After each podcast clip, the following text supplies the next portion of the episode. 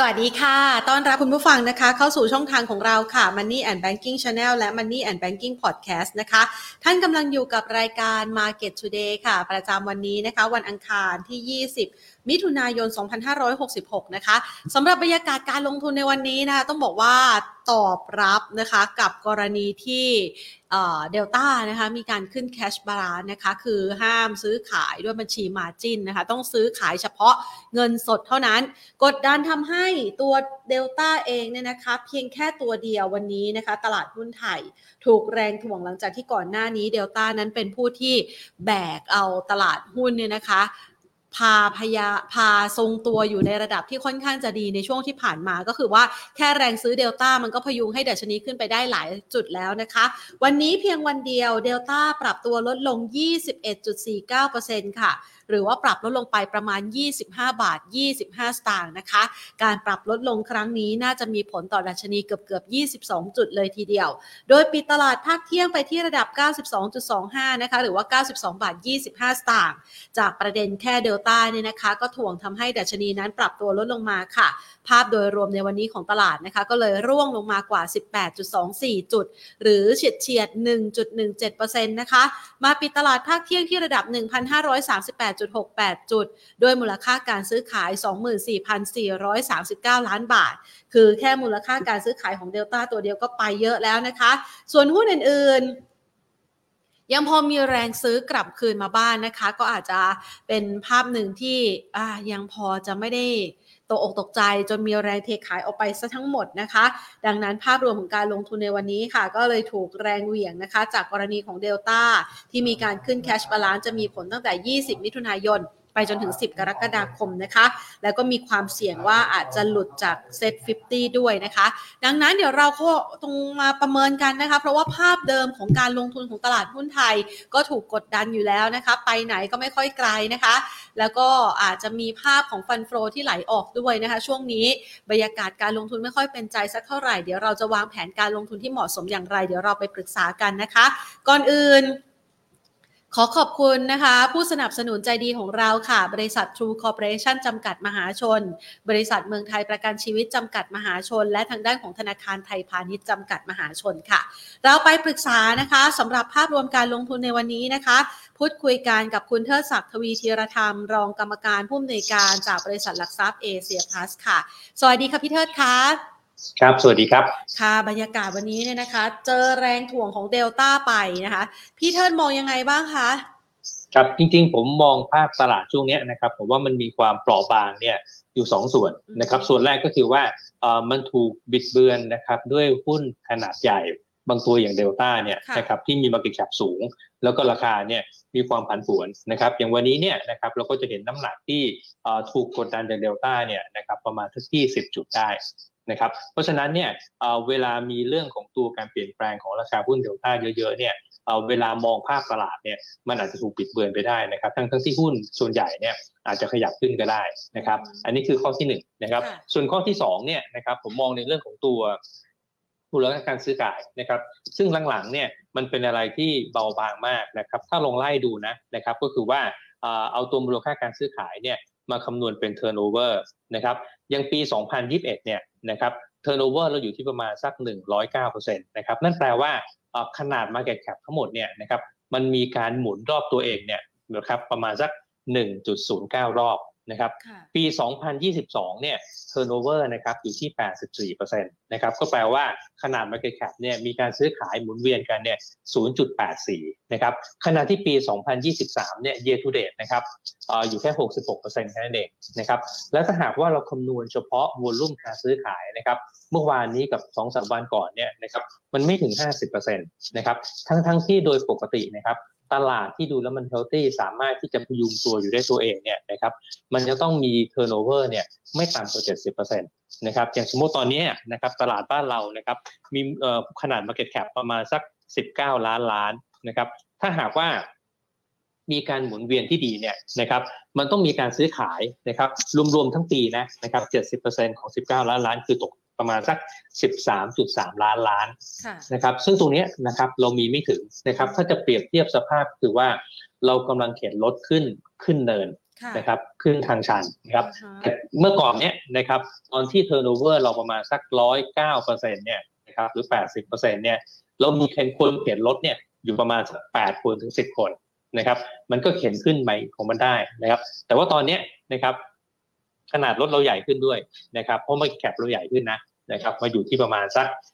สิบเก้าล้านล้านนะครับ แต่คนเข็นรถเนี่ยเรามีห้าหกคนแค่นั้นเองนะครับ ซึ่งตรงนี้เนี่ย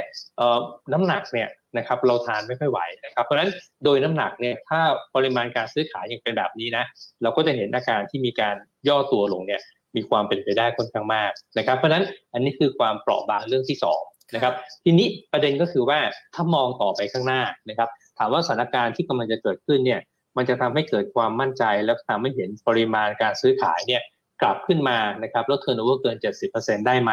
เอ่อยังค่อนข้างจะไม่เห็นภาพชัดเท่าไหร่นะครับเพราะว่าภาพตอนนี้เนี่ยเรายังเห็น fund flow ไหลออกนะครับค่ะก็คือตัว foreign เนี่ยยัง net sell ต่อเนื่องนะครับเมื่อวานก็ยัง net sell อยู่นะครับแล้วก็ถ้าดูเหตุการณ์ที่ไปข้างหน้านะครับน้ำหนักเรื่องการเมืองในบ้านเราเนี่ยนะครับเอ่อผมคิดว่าก็คงเป็นอะไรที่ต้องติดตามนะนะครับเพราะว่า หลังจากตรงนี้ไปเนี่ยนะครับเราก็รอกำหนดการเปิดประชุมสภาสมัยแรกใช่ไหมครับค่ะอาจจะเป็นประมาณสักวันที่ 3 กรกฎาคมที่คาดการณ์กันไว้นะครับ หลังจากนั้นเนี่ยโหวตเลือกประธานสภานะครับ ซึ่งตอนนี้ก็ยังเป็นอะไรที่ต้องติดตามอยู่ว่าอ่าการตกลงกันระหว่างเพื่อไทยกับก้าวไกลเนี่ยจะเป็นยังไง นะครับถัดไปก็จะเป็นการโหวตเลือกนายกนะครับ ซึ่งก็ต้องมอนิเตอร์เหมือนกันนะครับว่าคะแนนเสียงที่ต้องการได้ support นะครับจากผู้ที่สภาเนี่ยจะมาได้ครบไหมนะครับ ก็จะเห็นว่าประเด็นที่ต้องลุ้นข้างหน้าเนี่ยมันก็ยังมีอยู่นะครับ เพราะฉะนั้นเนี่ยในช่วงเวลาแบบนี้นะครับ เราคงเห็นภาพของตัวมูลค่าการซื้อขายเนี่ยนะครับ ยังไม่ค่อยกลับมาเท่าไหร่นะครับ แล้วถ้าหากว่ามูลค่าการซื้อขายยังไม่กลับเนี่ยนะครับ ผมก็ดูว่าภาพของตัวเซตเองเนี่ยนะครับ โอกาสที่จะ perform กลับขึ้นไปเนี่ยอาจจะดูแล้ว ยังยังยากนิดหนึ่งอืมนะครับแล้วมันก็มีความผันผวนแล้วก็เบี่ยงเบนจากตัวเดลต้าด้วยนะครับเพราะฉะนั้นเนี่ยถ้าหากว่าไปดูแนวรับถัดไปนะครับ อันนี้เราคงต้องมองข้ามเดลต้าไม่ได้เหมือนกันนะครับ ก็ เรายังหวังนะครับ ที่แถวบริเวณสักห้าร้อยพันห้าร้อยยี่สิบถึงพันห้าร้อยสามสิบเนี่ยนะครับ น่าจะรอรับได้อยู่นะครับ แล้วก็เอ่อบริเวณที่เป็นแนวต้านเนี่ยนะครับต้องดูเจ้าแถวบริเวณสักพันห้าร้อยห้าสิบจุดนะครับ อันนี้คือรวมเดลต้าก็ไปแล้วนะครับค่ะ ถ้าเรามองเนี่ยนะคะ อย่างที่เมื่อสักครู่นี้พี่เทิร์นมาพูดมานะคะ ก็คือความเปราะบางเนี่ยถ้าเป็นเดลต้าเนี่ยเราก็เข้าใจได้แหละเพราะว่าราคาหุ้นเนี่ยนะคะ พุ่งทะยานมาอย่างต่อเนื่องนะคะ ในขณะเดียวกันมันก็ยังมีสัญญาณนะคะที่อาจจะไปถ่วงความเชื่อมั่น แต่ในกรณีของความเชื่อมั่นเนี่ยค่ะพี่เทิร์ดมันมีผลกระทบจากส่วนอื่น ๆ ด้วยหรือเปล่าคะเพราะว่านอกเหนือจากการเมืองของไทยแล้วตอนนี้ valuation ของไทยไม่น่าสนใจหรือเปล่า หรือว่าภาวะเศรษฐกิจไทยไม่ดึงดูดพอที่จะทำให้นักลงทุนต่างชาติเข้ามาลงทุนในบ้านเราด้วยหรือเปล่าคะตรงนี้เรากังวลใจครับหรือเปล่าค่ะจริงๆ ถ้าเป็นในมุมของตัวภาพใหญ่เศรษฐกิจเนี่ยผมค่ะไม่ค่อยกังวลเท่าไหร่นะนะครับอืมเพราะว่ายังไงก็ตามเนี่ยเอ่อเท่าที่ดูคาดการณ์เรื่อง GDP growth นะครับส่วนใหญ่เนี่ยก็ยังถูกมองว่าปีนี้เราโตมากกว่าปีที่แล้ว คือปีนี้น่าจะโตไม่น้อยกว่า 3.5%นะครับเพราะฉะนั้นตรงเนี้ยประเด็นเรื่องการเติบโตเนี่ยเอ่อไม่ค่อยห่วงเท่าไหร่ นะครับ แต่ว่าเอ่อในมุมของตัวที่เราเราดูมากกว่าเนี่ยเป็นเรื่องของตัว valuation ก็มีน้ำหนักครับ เพราะว่าเอ่อเวลาเราทำ valuation ตลาดหุ้นเนี่ยนะครับว่า target ดัชนีจะเป็นเท่าไหร่นะครับ เครื่องมือตัวหนึ่งที่เราใช้เนี่ยเราใช้ตัวเลขที่เรียกว่า market earning yield gap นะครับอืมตัวนี้เนี่ยนะครับเป็นผลต่างระหว่างผลตอบแทนตลาดหุ้น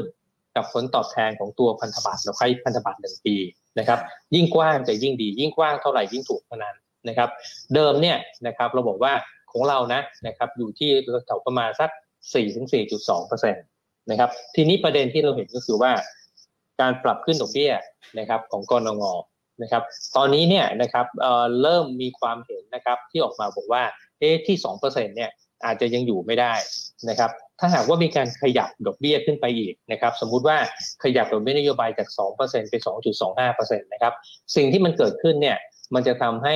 Market นี่ยืดแกลแล้วเนี่ยแคบลงนะครับ อาจจะเป็นอะไรที่หลุดต่ำลงมากกว่า4%นะครับซึ่งเวลามันหลุดต่ำลงมากกว่า4%เนี่ยนะครับมันก็แปลได้2อย่างครับ ถ้านักทุนยังอยากจะได้ส่วนต่างผลตอบแทนเท่าเดิมเนี่ยนะครับเขาจะต้องไปซื้อหุ้นที่ P ที่ถูกลงค่ะนะครับซึ่งตรงเนี้ยนะครับเราก็มองภาพว่าถ้าดอกเบี้ยนะครับยังไม่หยุดในการขยับตัวขึ้นเนี่ย pressure ที่มาจากเรื่อง valuation เนี่ยอาจจะตามมาก็ได้นะครับ เพราะฉะนั้นตรงนี้ผมถือว่าก็ยังอยู่ในมุมที่ต้องระมัดระวังนะครับ แล้วก็ follow เรื่องทิศทางดอกเบี้ยในประเทศอยู่ด้วยเหมือนกันครับค่ะ อึดอัดอยู่พอสมควรนะคะช่วงนี้นะคะ ในกรณีของโฟลต่างชาติเนี่ยนะคะพี่เทิดในช่วงที่ผ่านมาเนี่ยเขาพอจะมีจังหวะในการที่จะเข้ามาซื้อหุ้นไทยบ้าง ต่อจากนี้เนี่ยมันมีประเด็นอะไรบ้างที่จะทำให้เขากลับมา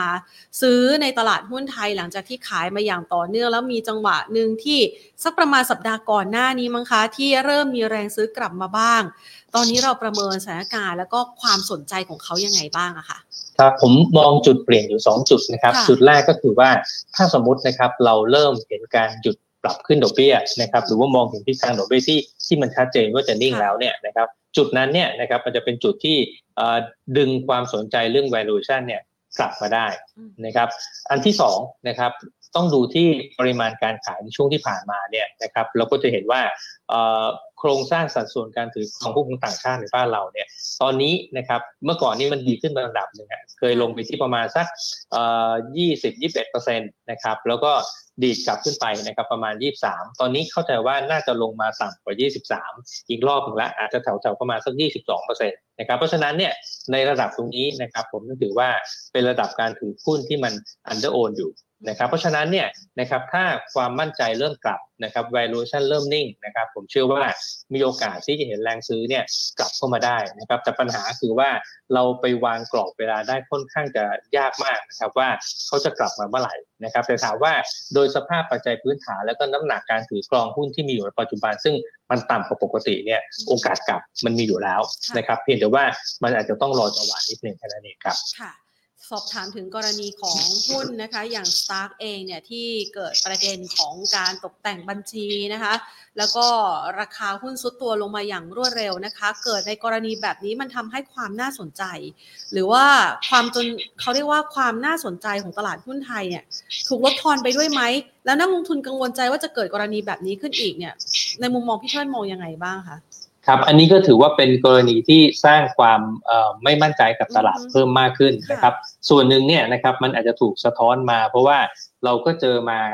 หลาย ๆ เคสก่อนหน้านี้นะครับไม่ว่าจะเป็นเรื่องมอนะครับค่ะเอ่อเรื่องตัว Stark นะครับหรือว่าตัวที่ถูกเก็งกำไรถูกขายถล่มลงมาแบบรวดเร็วนะครับอืมซึ่งลักษณะแบบนี้เนี่ยนะครับมันอาจจะทำให้ activity ในการเก็งกำไรของ investor เนี่ย ลดลงไปก็ได้นะครับ ทีนี้เนี่ยเราก็มีข้อสังเกตอยู่อันหนึงนะครับ อาจจะมีส่วนนะครับในการทำให้เอ่อ turnover หรือว่ามูลค่าการซื้อขายมันลดลงเนี่ยนะครับเราลงไป track ดูนะครับในส่วนของการซื้อขายผ่านบัญชี margin เนี่ยเราก็เห็นอย่างหนึ่งนะครับว่ามันลดระดับลงค่อนข้างจะรวดเร็วนะครับไอ้การลดระดับลงของการซื้อขายผ่านบัญชีมาจิ้นรวดเร็วเนี่ยมันก็เป็นตัวสะท้อนให้เห็นภาพว่าแรงซื้อขายในการเทรดดิ้งเก็งกำไรเนี่ยมันก็ลดลงตามไปด้วยนะครับก็เลยบอกว่า อันนี้ก็มีส่วนกับเรื่องความเชื่อมั่นนะครับ แล้วก็มีน้ำหนักในการที่จะทำให้ปริมาณการซื้อขายนะครับ โดยภาพรวมของตลาดเนี่ยมันลดต่ำลงด้วยครับค่ะในกรณีแบบนี้เนี่ยนะคะพอจะมีคำแนะนำสำหรับนักลงทุนไหมคะเพราะว่าเวลามันเกิดขึ้นเนี่ยนะคะ นานๆ ครั้งเนี่ยก็ไม่ค่อยชินนะ แต่พอมันเริ่มเกิดถี่ๆขึ้นมาในลักษณะแบบนี้ นักลงทุนเองจะมีวิธีป้องกันตัวเองได้ยังไงบ้างคะพี่เทิด ก็คงมีวิธีเดียวครับ ก็คงค่ะต้องมีความระมัดระวังมากขึ้นนะครับ ในการก่อนที่จะตัดสินใจซื้อขายเนี่ยจากเดิมนะครับ เราอาจจะดูแค่เทคนิคเราฟังจากกระแสนะครับ คือถ้าจะป้องกันปัญหานี้ได้เนี่ยค่ะนะครับ ก็คงต้องมีการเข้าไปดูข้อมูลที่เป็นรายละเอียดมากขึ้นนะครับ เฉพาะยิ่งในส่วนของตัวงบการเงินนะครับ ก็คืออาจจะต้องอ่านงบให้ให้ให้มันละเอียดมากขึ้นนะครับ แล้วก็อาจจะต้องดูตัวเลขงบผ สมกับไอตัวสถานการณ์รอบด้านที่เรามองเห็นด้วยนะครับ ว่ามันสอดคล้องกันหรือเปล่านะครับอันนี้จริงๆยากไหมก็ตอบว่ายากนะครับ แต่ว่าถ้าจะป้องกันความเสี่ยงให้ได้เนี่ยมันก็คงต้องใช้ความระมัดระวังใช้ความเข้าใจนะครับในการศึกษาข้อมูลเนี่ยให้ให้ดีมากขึ้นนะครับ ก็จริง ๆ ยากนะนะครับ แต่ผมมองว่าถ้า ถ้านักลงทุนทุกท่านทำได้เนี่ยก็จะทำให้เกิดความปลอดภัยมากขึ้นครับค่ะ ซึ่งถ้าหากว่าสามารถนำไปปรับใช้ได้กับหลาย ๆ ตัวด้วยนะคะก็น่าจะเป็นโอกาสหนึ่งในการที่จะเห็นความแข็งแกร่งของหุ้นบางตัวที่สะท้อนเข้ามาในงบการเงินด้วยก็ได้นะคะ ทีนี้พี่เทิดขาเรามองเห็นภาพการลงทุนนะคะช่วงนี้ พอมองกรอบของพี่เทิดที่ให้ไว้ในช่วงต้นแล้วเนี่ย กรอบมันค่อนข้างอึดอัดอยู่พอสมควรนะคะ แล้วมันต้องรอประเด็นในการคลี่คลาย ช่วงนี้นักลงทุนทับมือดีไหมคะ หรือว่าพี่เทิดแนะนำยังไงบ้างคะถ้าเป็นการเทรดดิ้งค่ะระยะสั้นนะครับ ผมคิดค่ะว่าต้องต้องใช้ความระมัดระวังอย่างมาก แล้วถ้าหากว่าเราไม่สามารถเอ่อรับความเสี่ยงได้เนี่ยนะครับ ผมว่าคงจะต้องเบาๆมือหน่อยนะครับอืมแต่ทีนี้นะครับมันก็ยังเป็นโอกาสนะครับ เนื่องจากว่าเอ่อภาพตลาดตรงนี้เนี่ยนะครับที่ผมบอกไปว่า มันเกิดความเปราะบางเนี่ยมันเป็นนกลไกในเชิงของตัวดัชนีทั้งนั้นเลยนะครับแล้วก็มูลค่าการซื้อขายจะเห็นว่ามันไม่ได้ไปกระทบกระเทือนในเรื่องของกีดความสามารถในการทำกำไรของบริษัทจดทะเบียนสักเท่าไหร่หรอกนะครับเพราะฉะนั้นเนี่ยการที่ราคาย่อลงมานะครับด้วยเหตุพวกนี้นะครับก็ถ้าเป็นนักทุนระยะยาวนะครับผมคิดว่ามันก็ยังมีหุ้นนะครับที่เป็นตัวเลือกที่ดีที่จะทยอยซื้อกลับได้นะครับผมยกตัวอย่างสองประเภทแล้วกันนะครับไม่ได้จำกัดว่าเป็นอุตสาหกรรมไหนนะครับอันแรกเนี่ยนะครับ หุ้นประเภทที่เป็น high dividend นะครับเฉพาะยิ่งหุ้นที่จ่ายเงินปันผลในช่วงครึ่งปีแรกได้ด้วยเนี่ยนะครับหรือมีการจ่ายเงินปันผลระหว่างกางเนี่ยผมว่าประเภทนี้เนี่ยนะครับมันเป็นอะไรที่มีตัวที่ดูดซับความเสี่ยงได้ดีพอสมควรนะครับอาจจะหาหุ้นประเภทที่ดีเวเดนยิวสามสี่หรือห้าเปอร์เซ็นต์เนี่ยผมว่าถือครองได้นะครับ ก็ใช้เป็นโอกาสในการทยอยซื้อนะครับ อีกประเภทหนึ่งนะครับไปองไปประเภทหนึ่งที่ว่าหุ้นที่มีโอกาสนะครับที่จะได้ประโยชน์จากการที่จีนเนี่ย จะมีการกระตุ้นเศรษฐกิจนะครับเพราะเราเห็นภาพว่าเศรษฐกิจจีนเนี่ยมันฟื้นตัวช้ากว่าที่ควรจะเป็นนะครับพอฟื้นตัวช้ากว่าที่ควรจะเป็น แล้วก็ยังมองเป้าการเติบโตของ GDP ที่เกิน 5%ขึ้นไปเนี่ยนะครับมันก็หมายความว่าโอกาสที่จะต้องเห็นมาตรการกระตุ้นเศรษฐกิจแบบรอบใหญ่ๆของจีนเนี่ยมันจะมีเข้ามานะครับเพราะฉะนั้นหุ้นที่ได้ประโยชน์จากพวกนี้เนี่ยก็น่าน่าจะเป็นอะไรที่สามารถ perform ได้นะครับอย่างเช่นหุ้นในกลุ่มพวกเอ่อ commodity นะครับและบางลักษณะนะครับอย่างเช่นปิโตรเคมีนะครับหรือว่า packaging นะครับหรือหุ้นบริษัทที่มีการส่งออกไปที่จีนเยอะๆนะครับพวกนี้เนี่ยก็อาจจะอยู่ในเกณฑ์ที่สามารถทยอยซื้อได้ เพียงแต่ว่าต้องย้ำว่าคนที่เข้ามารอบนี้เนี่ยนะครับมันเป็นโอกาสสำหรับคนที่ซื้อแล้วก็ถือลงทุนระยะยาวนะครับอื ค่ะ งั้นพี่เทิดช่วยเลือก top pick ให้เราหน่อยสิคะ ในจังหวะแบบนี้ไม่ว่าจะเป็นหุ้น high dividend เองก็ตามนะคะ หรือว่าตัวที่สามารถล้อไปกับการออกมาตรการกระตุ้นของเศรษฐกิจจีนเองก็ตาม พอจะมีท็อปพิกตัวไหนที่น่าสนใจบ้างคะครับ high dividend นะครับ ผมยกตัวอย่างที่เด่นที่สุดเนี่ยก็คงหนีไม่พ้น property อะนะครับก็อย่างเช่นตัว land and house นะครับตัว SC ตัว AP ตัวสุภาลัยนะครับก็จะเป็น 4 ตัวหลักนะครับถ้าเป็นใน sector bank เนี่ยตัว KTB นะครับหรือว่าตัว K-Bank นะครับพวกนี้ก็ถือว่า dividend yield ก็ใช้ได้รวมถึง SCB ด้วยนะครับแล้วก็ถ้าเป็นกลุ่มที่ได้ประโยชน์จากการกระตุ้นเศรษฐกิจเนี่ยนะครับอาจจะดูปิโตเคมีนะครับอย่างเช่นตัว PTGC นะครับหรือว่าหุ้นในกลุ่มที่เกี่ยวข้องการเดินทาง เช่น LT เนี่ยเราก็เห็นราคาลงมาพอสมควรแล้วนะครับก็น่าจะเป็นอะไรที่สามารถทยอยซื้อสะสมได้ครับค่ะ สำหรับในกรณีของ Stark เองเนี่ยนะคะ วันนี้นี่สอบถามกันสัหน่อยเพราะว่าเมื่อวานนี้เนี่ยมันมีประเด็นที่ว่า TOA ที่เกี่ยวข้องเนี่ยนะคะ มันมีแรงขายแล้ววันนี้ก็มีแรงซื้อกลับด้วย อย่างกรณีหุ้นที่เกี่ยวข้องมี มีภาพที่อาจจะแบบมีความกังวลใจอย่าง TOA เองเนี่ย เราแนะนำการลงทุนยังไงบ้างคะพี่เทิดเอ่อ TOA เนื่องจากว่าเรายังไม่ได้เข้าไป cover ในทางพื้นฐานนะนะครับเพียงแต่ว่าให้ทำความเข้าใจว่าลักษณะการเกี่ยวโยงเนี่ยนะครับมันถูกนำเข้าไปเกี่ยวโยงในในเรื่องของตัว โครงสร้างผู้ถือหุ้นนะครับ ทีนี้ถามว่า